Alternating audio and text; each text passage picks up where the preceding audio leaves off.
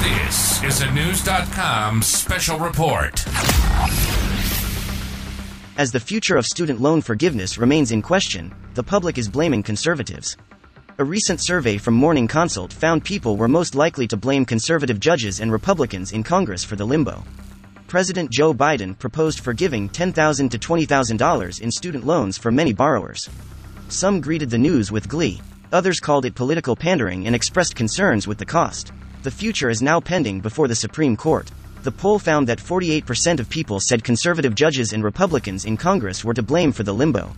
About 27% said judges had little blame, and 31% put little blame on the GOP in Congress.